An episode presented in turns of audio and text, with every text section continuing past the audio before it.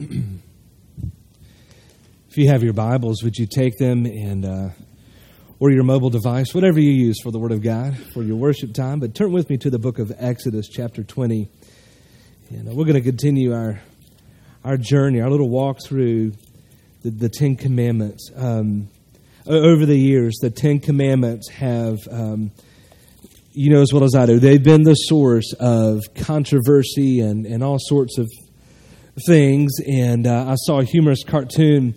These uh, two uh, school administrators were kind of standing there by the front entrance of their school and um, you kind of get the sense that school had just taken in for the for the new year, and uh, they were showing off the latest uh, piece of technology for student safety, and it was this fancy detector thingy that people would walk through. Kind of like what happens when you go to the airport and you're boarding a flight. And it was, it was this thing, you walk through it and, and one administrator was turning to the other and he was telling him how, how great this piece of equipment, uh, piece of equipment was. And, and he said, well, what does it, um, what does it actually pick up? What does it detect? He says, well, all sorts of, of dangerous things. Um, you know, it, when the light comes on, it, it detects maybe a knife, uh, maybe a, a weapon, a gun of some sort and, and, and whatever they're trying to snug, uh, smuggle in and, and stuff. And, and, and, if there's like bomb stuff or chemicals or whatever. And, and it'll also pick up copies of the Ten Commandments. Yeah. Okay, well, um, that's the precise reason why I don't do a lot of jokes from the pulpit because uh, maybe it's execution or whatever. Uh, but yeah, no matter what, we look or have seen evidences where the Ten Commandments have just caused controversy. What's interesting is that um, when you look at the commandments, you, you can kind of see why uh, people don't like the Ten Commandments. People don't like being told that they may be worshiping idols. People don't like to be told what to do on their Sundays. People don't like to be told, you know, that they can't have anything else to worship other than God. People don't like to be told that they can't go out and have a little fun outside their marriage. People don't like to be told that, that it's wrong to kind of put up a false front and, and come off as something that you really aren't. But there's one commandment that almost every culture understands as being valid and almost zero controversy has ever been attached to it. You know what it is? Commandment number six Thou shalt not kill. If you think about it, almost every uh, um, country or, or culture on the face of this earth has something that is a, a prohibition against just, just a willful, just taking the life of someone else. You know, them being the judge uh, and the juror and the executioner all in one.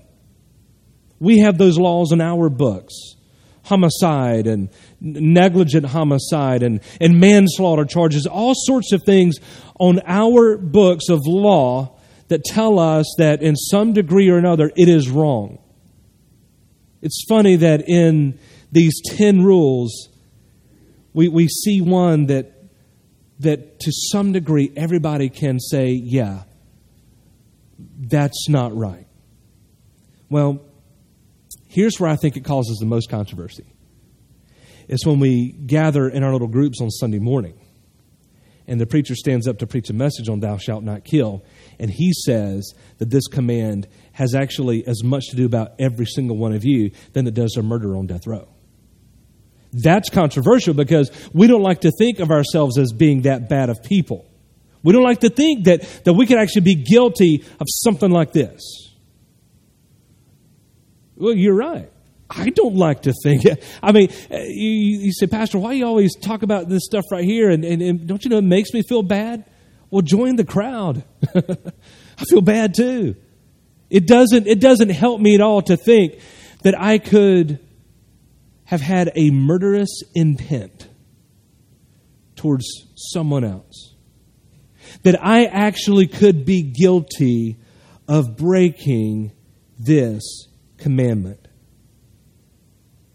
It's so short. Matter of fact, in, in terms of the original language, it is the shortest commandment. It only consists of two Hebrew words lo, ratzak. That's it. And it simply means don't kill or don't murder.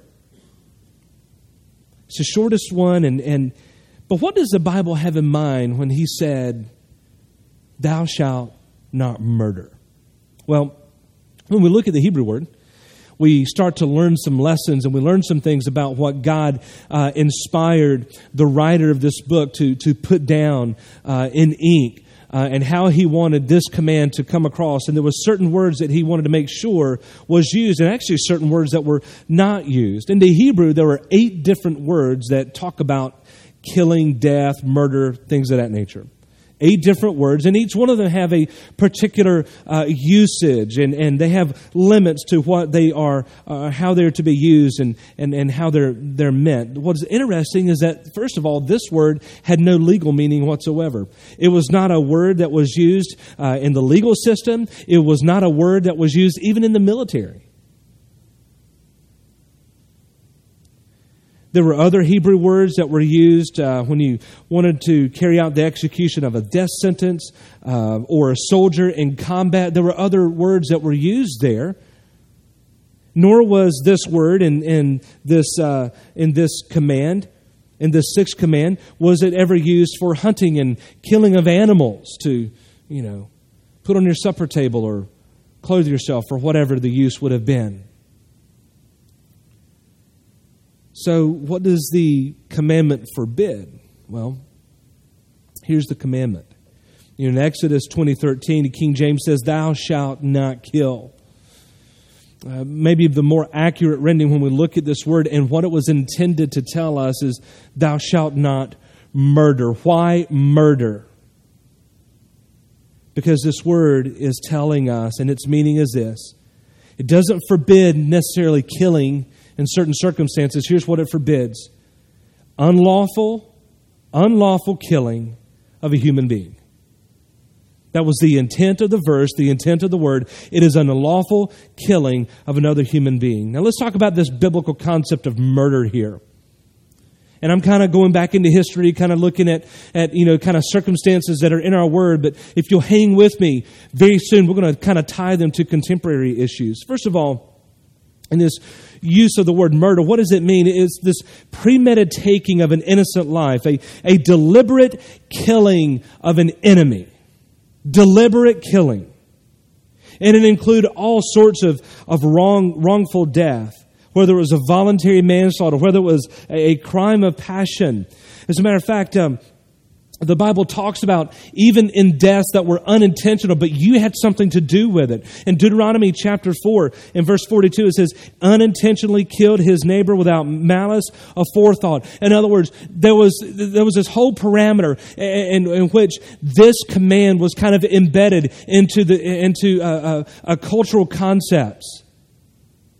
And, and, and, it doesn't take rocket science and it doesn't take all this, you know, uh, um, uh, extraordinary thought or wisdom to kind of understand what's wrong and what's right in regards to taking life. But to kind of, you know, bring it down home a, a little bit more and a little bit closer to home, you think about what happened to Moses. You remember early, and he, you know, and this guy writing this segment of our Bibles here, he's penning these Ten Commandments, the law of God, and we see early on in his life, he was guilty of the very same thing. You remember when Moses was in Egypt, he was brought up in Pharaoh's household. He didn't realize who he truly was. And you remember that he saw at one time, he, he saw this uh, Egyptian worker, his taskmaster, the Bible calls him. And he was beating upon actually one of his own, another Hebrew. And, and this was infuriating him at this time because this time God was really moving in his life and, and we were starting to see, you know, Moses kind of come around and, and, and God move him from, from an Egyptian household to, to service for God. And you remember he saw what this Egyptian taskmaster had done, and, and you know the story, he killed this Egyptian. And then he ran for his life. What was the big deal there? Because he was everything that God teaches us about justice, and he was all of it rolled up in one. In other words, he was he himself was going to become like God and trying to take on the job of God by becoming the judge, the jury, and the executioner. He wanted to be all three rolled up in one. This is where we start looking at kind of contemporary matters regarding murder. You see, he wasn't he wasn't defending himself. Although today we commonly associate uh, legitimacy of taking one's life when it's in uh, when it's meant to protect the life of someone else. That's why our law enforcement officers have that right, that legal ability. That's why you and I, there's laws on the books when we're trying to, uh, we're living at home and, and someone breaks in or you think they're trying to kill you or whatever. We have these, these laws on the books about self defense. But this wasn't it. Bible even says that it's, uh, it's not unlawful to kill the enemy in wartime. Biggest concern is making sure that that war is, is just.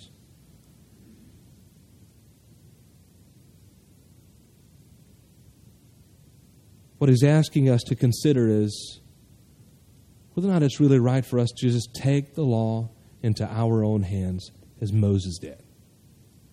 Is that really what needs to be going on? And so that's where we like to just kind of rest our argument. And we'll go off and we'll talk about the other implications of murder. We'll talk about abortion. We'll talk about the death sentence, the death penalty. We'll talk about all those things, but then we forget something. We forget something. We forget that there was a spiritual context to this passage as well. You see, everything about the Ten Commandments was fulfilled in the coming of Christ. That's what Jesus said. I have not come to do away with the law, but I have actually come to fulfill it. It's like, for instance, you take a balloon and you have it in your hand. You, you, you, buy a little bag there and you take a balloon out of the bag and you place it in your hand. And you see, you have a balloon, right? And, and maybe on that balloon are some inscriptions Happy birthday, happy anniversary, um, you know, uh, uh, you know, retirement, something or other. We use them for celebration. So there may be something imprinted, but you can't see it really well. You can kind of make it out but you don't see every detail. It's not until you put air into the balloon and you blow it up, and, and when it's blown up, that's when you're able to see the big picture. You're able to see the full message. That's kind of what Jesus was talking about here in the New Testament. He says, I didn't come to do away with it. I'm actually taking it and I am making it bigger. I'm, I'm going to make it mean the things that it was really meant to mean. And so, therefore, when Jesus is saying that, he's telling us that even in this sixth command, in Exodus 20, verse 13, that there are some spiritual implications here. And it comes back to what I started out in the beginning that there are times when we, the church, we're here on a Sunday morning and you may be guilty of murder. Because Jesus means that this verse and intends that this verse is going to be more than just issues of physical life and death, but also spiritual life and death. What are we talking about? Well,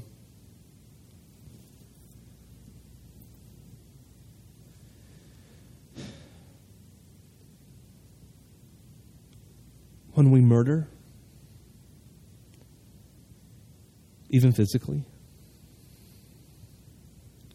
that's one thing. But you know, the book of Proverbs says that rash words are like the thrusts of a sword. Have you ever thought that you could kill people with your language? You can wound, mortally wound, the spirit of someone by the things you say and how you say it. Jesus declared in Matthew chapter 5 that even anger towards someone is the same thing. It is equivalent. Draw an equal mark. It is the same thing as committing murder.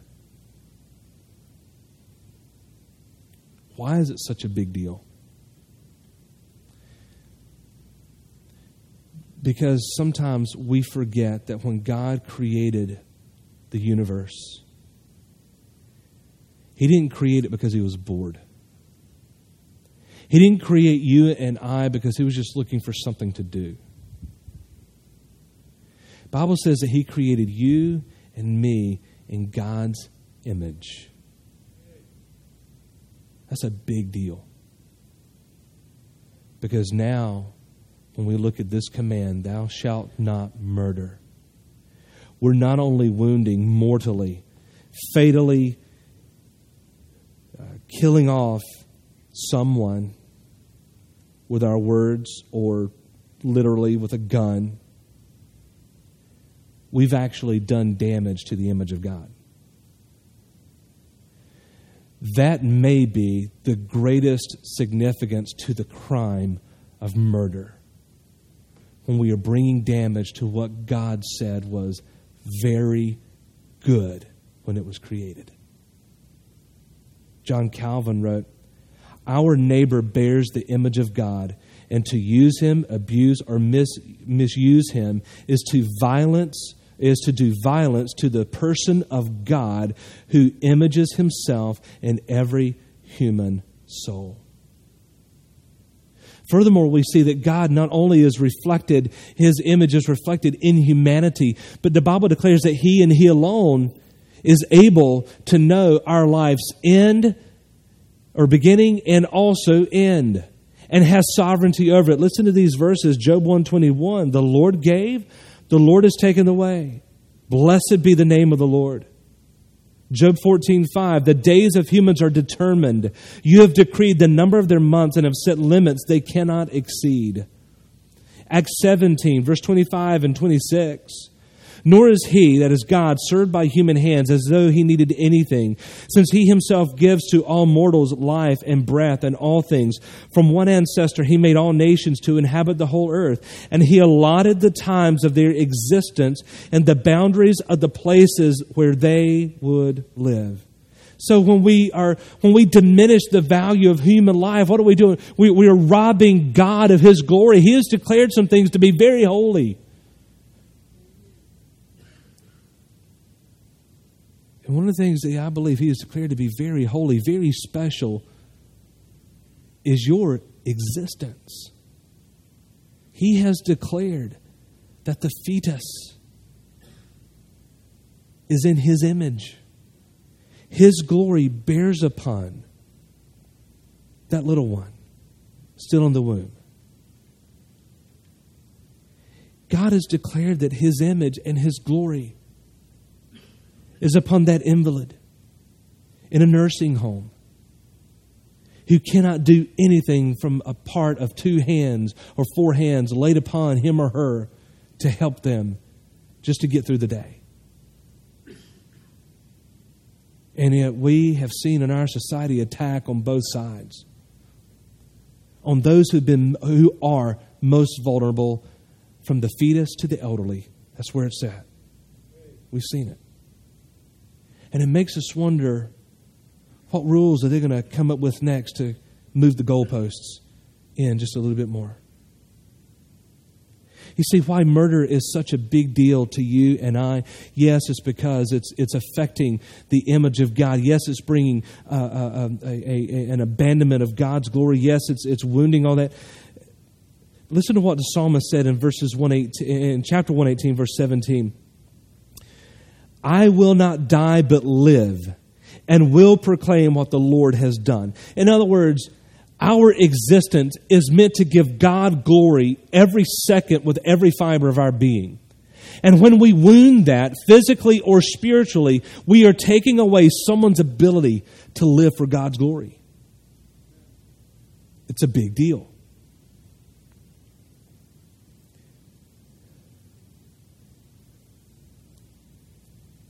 One commentator said a person may not be killed for this reason that he is either actually or potentially someone who declares God's praise. And therefore, anybody who kills another person thereby robs God. And when I look at illustrations of this played out in real life, I go no further than my own childhood.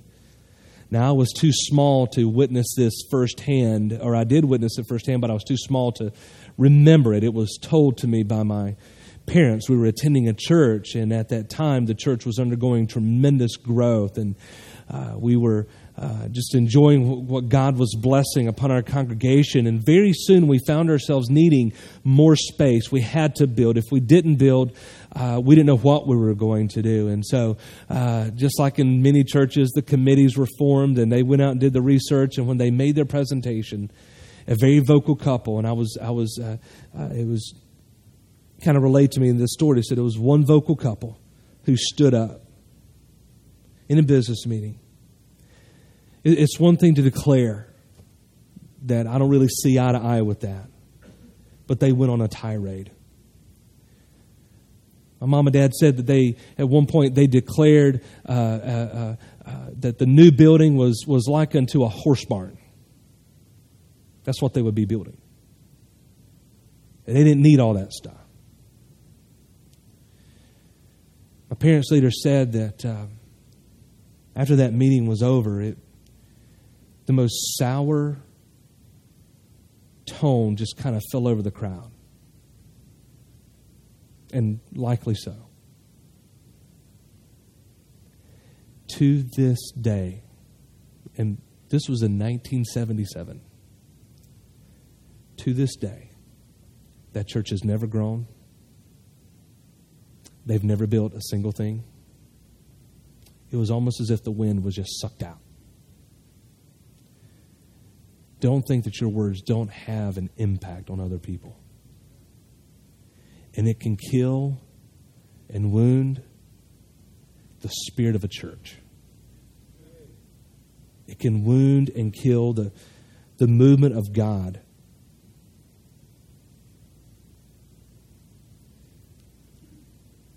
You can see that this text here is more than just, thou shalt not murder don't pick up a gun, fire it off, and whatever. But this, this text right here actually speaks to our value and our whole purpose for being here. That's, that's actually where this command is kind of positive. Because he values your life so much that he put you here for a reason. He created every single one of you for His glory, that you will declare and praise His name. You can run from it. You can pretend that you don't have what it takes. You can act like it. You can, ignore it and turn away from it, but it does not erase the truth. You were put here for a reason. Did you know that God knew before our grandparents were even born that on this day, August the 16th, 2015, he knew that at a 1045 worship service, all of you would be gathered here with me and that I would be preaching this morning's message. If he knew that, if he knows that, Lord willing, we'll all be here next week and the week after, he knows what you're going to be doing tomorrow. If he has sovereignly designed your life this way, do you not think that he's got a wondrous plan for you? This text, yes, it talks about the, the, the, things that are wrong, but it also talks about the things that are right. He loves you with all of his heart, with all that he is, with all of God that we can even imagine God is. He loves you and says, I do not want a life taken where you sit where I am supposed to sit whatever authority I'm going to give to you, and we know that the Bible does speak of authority given to the state for for uh, for uh, death penalties. We know that God has given power to the state for for wars and and th- even he, he sent His own people to war. We know that God has justified that cultures can to preserve the sanctity of life can go out and take that life if necessary. But that also too speaks of his value for human life.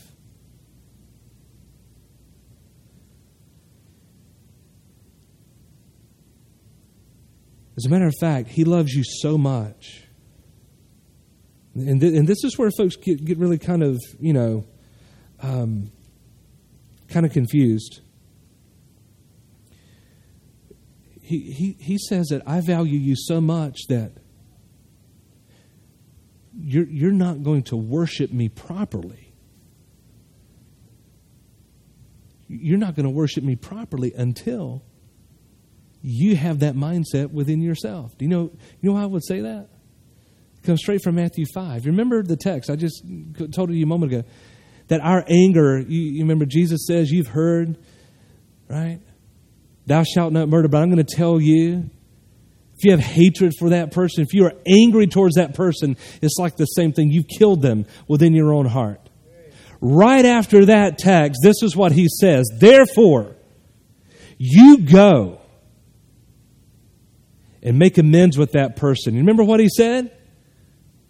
He says, Suppose that you find yourself coming to the altar to present your gift. In other words, you're getting ready to worship. You're, you're getting ready uh, at your home and, and you're running late for church. And you're going to come and present your little gift, whatever it may be. And he says, There you remember that you've wronged someone. He says, You better leave that alt- uh, gift at the altar and you go. In other words, you will stop your worship and go fix what was wrong and what you did that was wrong before you can come back. You know why he said it this way? This is this kind of actually bothered me for a long time. Why would he say stop worship? I thought it was like the coolest thing ever, right? No. How can you worship where you just fatally wounded his image? It doesn't work that way. Fix the image, then you come and worship. This, this text is not only about all the social stuff, but yes, it's about spiritual stuff. But guys, this, this thing, right, boy, if, if none of the commands ever speaks to you, I think this one ought to. Because it's going to motivate us to, to think about things, I, I believe, a little bit different. Let me give you, let me give you three points. Very, I'm going to give you a positive point. I'm going to give you a, a call to action. I'm going to give you a negative point, okay? Here's the positive one. It's number one every life matters. I'm not trying to be political when I say it. I know that's all in the news, but, but that's just what it means. Every life matters. That means your life matters. That means the guy with dreadlocks and different pigmentation of skin, his life is worth just as much as yours. It means that the person who doesn't dress like you, his and her life matters. The prostitute on the corner, her life matters. Every life matters. We teach the kids red and yellow, black and white, they are precious in His sight. Here's how we sing it red and yellow, black and white, they are precious in His sight, but the church reserves the right. That's how we've been singing it.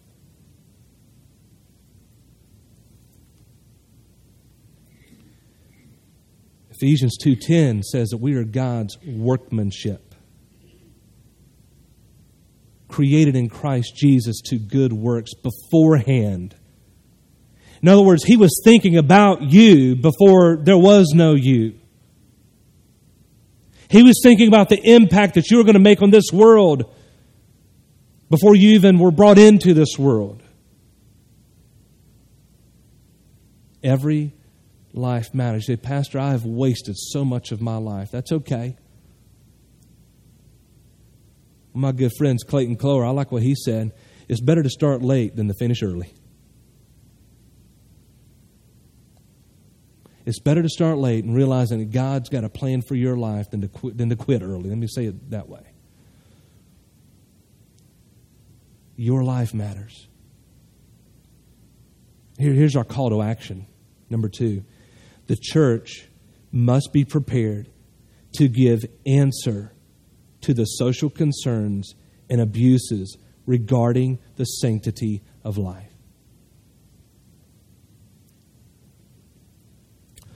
Long gone are the days when a church could hang a banner by the roadside saying, Abortion kills a life, and that's all that we would say. I have several problems with that phrase.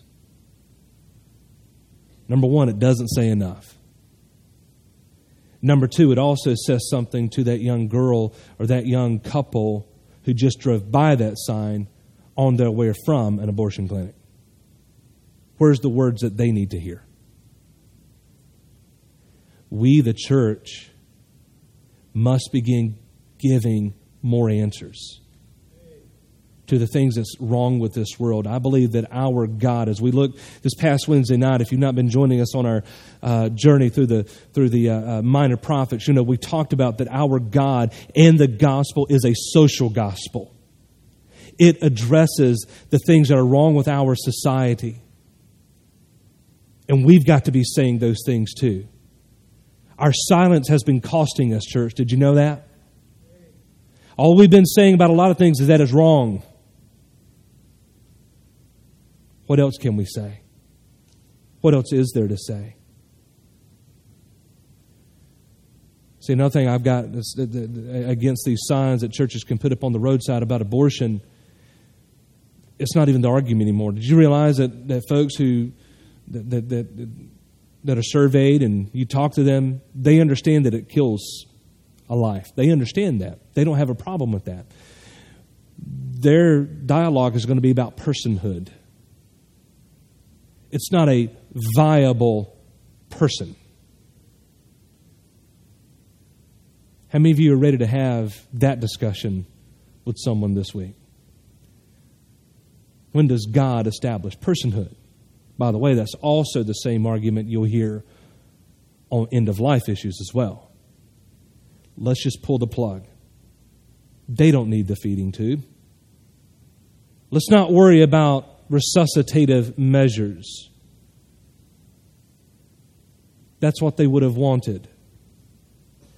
Can we just say something right here? Just in case y'all are by my bedside, I want to live on this earth as long as possible.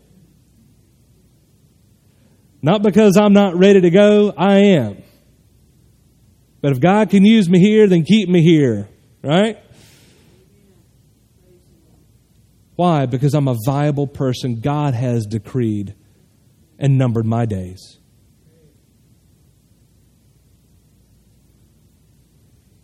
When we don't start having those hard conversations and talk about forgiveness, we're not talking enough with those who are already struggling with issues of life and death, with abortion in their history. with a situation where they had a loved one and maybe a wrong decision was made about ending their life prematurely. Number three, here's, here's the negative kind of connotation here. I have the ability to destroy that which is precious to God through careless words and behavior. I have the ability I'm talking about Chris Woodard. I have the ability to destroy that which is precious to God through careless words and behavior. You do too. You've got that ability. Have you ever said anything you've come to regret? Ever had that conversation you wish you could just go back in time and change what you said? Ever had those words, and as soon as it left the end of your tongue, you saw the countenance fall?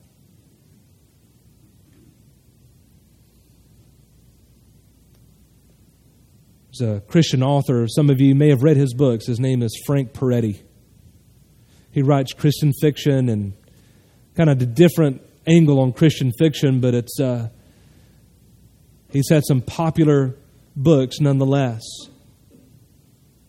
in his biography that he wrote, his autobiography, it's called The Wounded Spirit. I've read it and it just moves me every time that I, I, have read it or, or think about what I have read. Maybe you've read it, but in his book called The Wounded Spirit, Frank Peretti had some uh, physical issues with him that was presented some disfigurement to his mouth and uh, to this area of his face. And he was uh, chided over it a lot during his childhood years and was made fun of. And he had this statement in his book, and it just it broke my heart to read it when he wrote. He said, For years, I believed in monsters because I was told that I was one.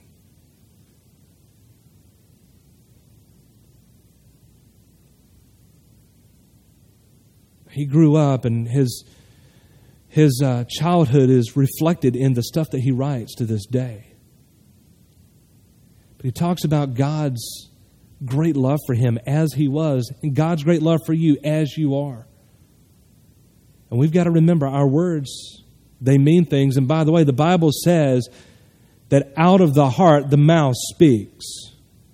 So there is never a time when you are allowed to say, I didn't mean that.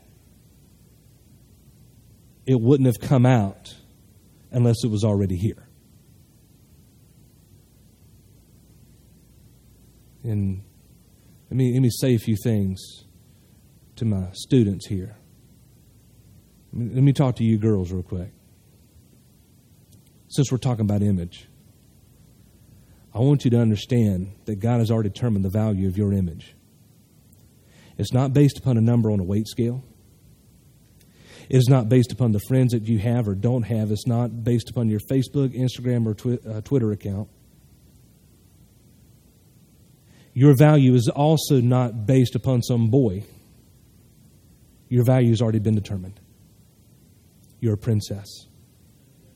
And God thinks a whole lot of you. And He's got you here for a reason. Young men, God's got His hands on you too. He has created you to be modern day knights. Whether you're being trained like that at home, I cannot say. I don't know. But that's what He's created you to be. He has created you to make a difference in this world. You may not think that you're worthy of it, but you'd be wrong. Everybody else? I told y'all before, that's a, you, you're going to see, I think, the greatest movement and awakening in the church by the generations that are going to be coming after us because there's leadership now in the church that we're, we're talking to them about things and saying things to them and equipping them in ways that you and I were not equipped when we were students, when we were teenagers. But let me tell you this God's not done with you yet either. And you've got a lot left to accomplish. There's a lot that you have left to do. There's a lot of things yet to do, still undone. But He's waiting on you because He created you for a reason. He put you here for a purpose. Is His design that has you right here in this moment in your life.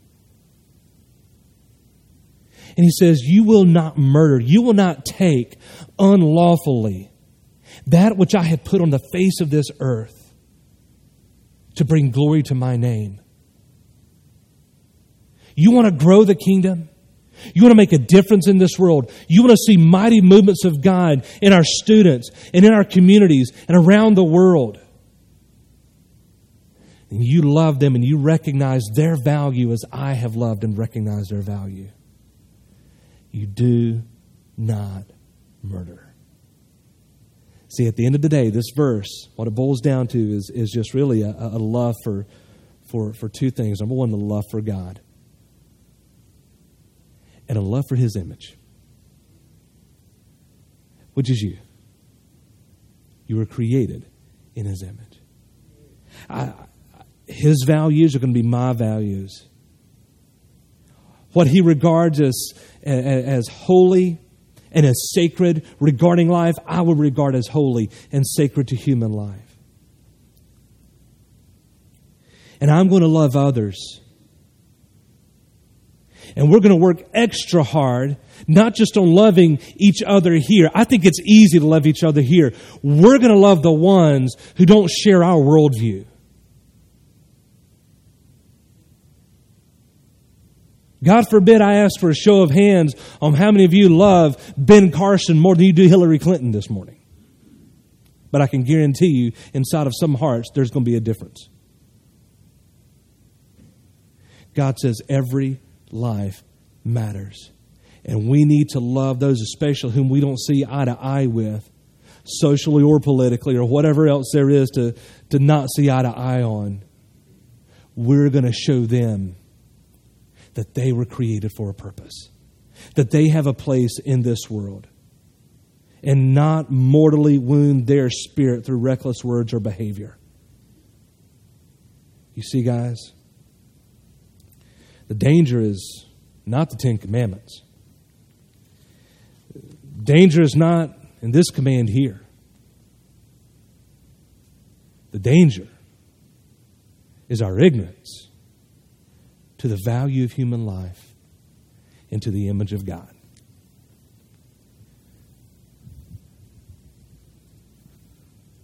You see, you thought this was just going to be a sermon about, you know, murder and only murder in the traditional sense.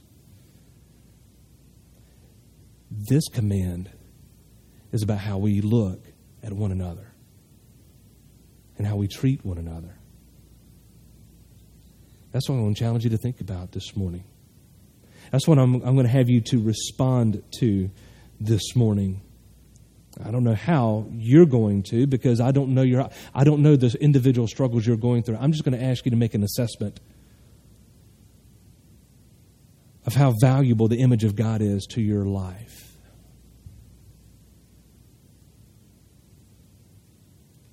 How big of a deal is it to you? Especially to those whom you don't really you don't really identify. I there's a lot of people I don't identify with, but their value and their worth is not based upon my identification with them.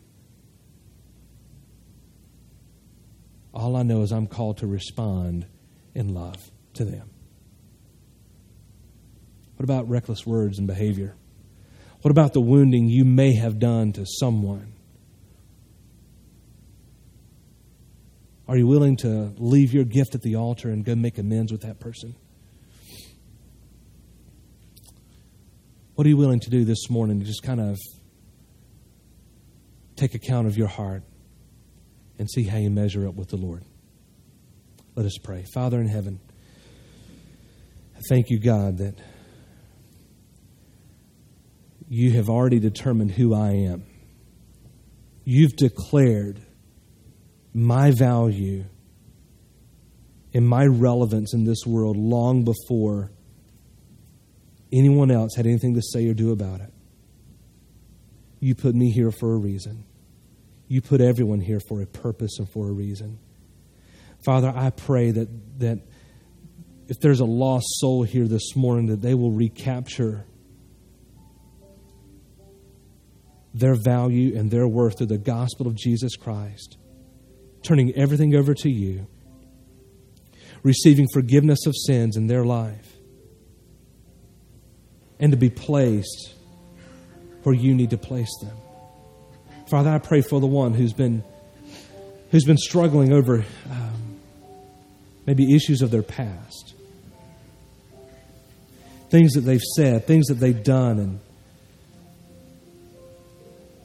They want God to forgive them, and maybe they need forgiveness from someone else too. Lord, I pray that you would help to restore those relationships. Father, I pray for us as a church that we would start having the hard conversations once again. Ask the hard questions. Get into the lives of other people, and it's going to be messy, but But in the midst of all that mess, we show them a Savior who loves them. Father, I pray that as we respond this morning, that, Lord, we would, um, we would have your will to be accomplished in our lives. In Jesus' name.